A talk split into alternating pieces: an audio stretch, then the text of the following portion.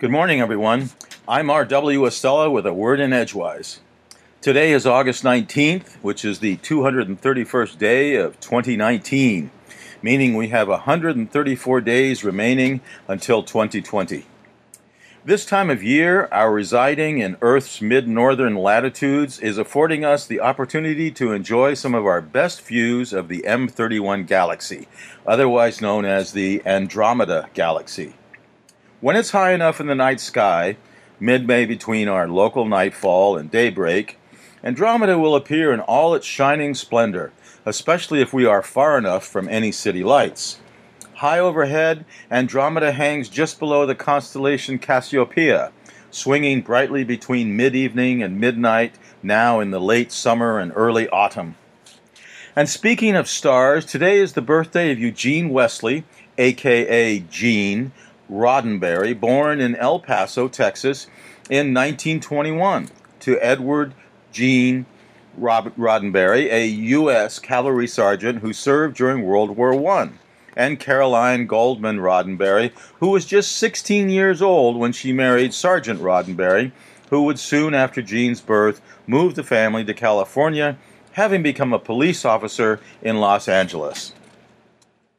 A good student and science fiction fan, Gene Roddenberry studied pre law and became a pilot at age 19 through the Civilian Pilot Training Program, soon also becoming a second lieutenant in the U.S. Army Air Corps, where he served as a B 17 bomber pilot, being too tall to fly fighter aircraft.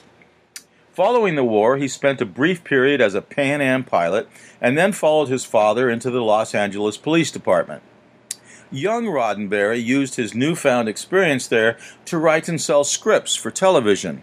Soon he was writing full time for shows such as Dragnet, Naked City, Have Gun Will Travel, and Highway Patrol.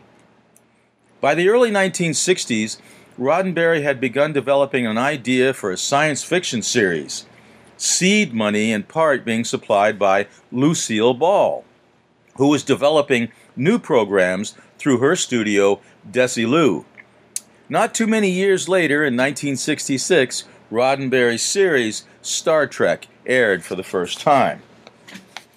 Fast forward to this past week in Down East Maine. The Bangor Daily News features a cover page story by Bill Trotter on the current issues between Carnival Cruise Lines and the town of Bar Harbor. The upshot being the town wanting the cruise ship line to make up for some of its pollution violations by funding an air monitoring program. The great thing about getting old enough as a human is that one might be entertained again and again by certain tendencies of the human race. About the time that Star Trek was making its debut on national television, I was a young teenager growing up in Aurora, Colorado, then a modest suburb on the eastern edge of Denver, Colorado's capital. The South Platte River, which runs through the heart of Denver, had flooded the year before, in 1965, and various urban renewal projects had soon followed, aimed at repairing damage from the flood and giving the riverfront something of a facelift. Because major traffic arteries such as Santa Fe Drive and Speer Boulevard were affected, various afterthoughts were appended to the projects. One of these afterthoughts that took a few years to actually be realized was initiated by the brainstorming of some city planners who had increasingly become concerned by the growing number of automobiles in combination with the propensity for temperature inversions in the Denver metro area. So a set of big scoreboard like structures were erected along Speer Boulevard, and each day they would display the air quality rating for the day.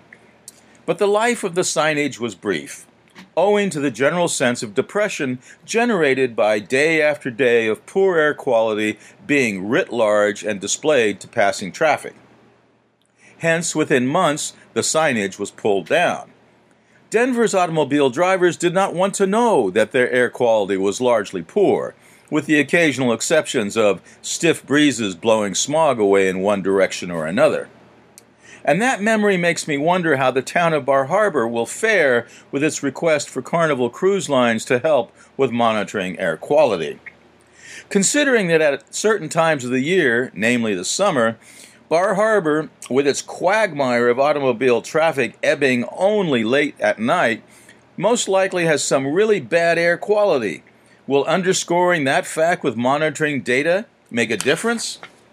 Will, for example, a moratorium on at least 50% of the current summer automobile traffic in and around Bar Harbor be put into effect to help improve the air quality?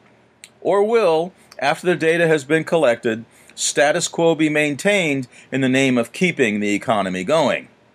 Stay tuned to future editions of A Word in Edgewise as we explore the environmental health of Down East Maine. From Orono, Maine, I'm R.W. Estela with A Word in Edgewise. Here's to a fine summer day.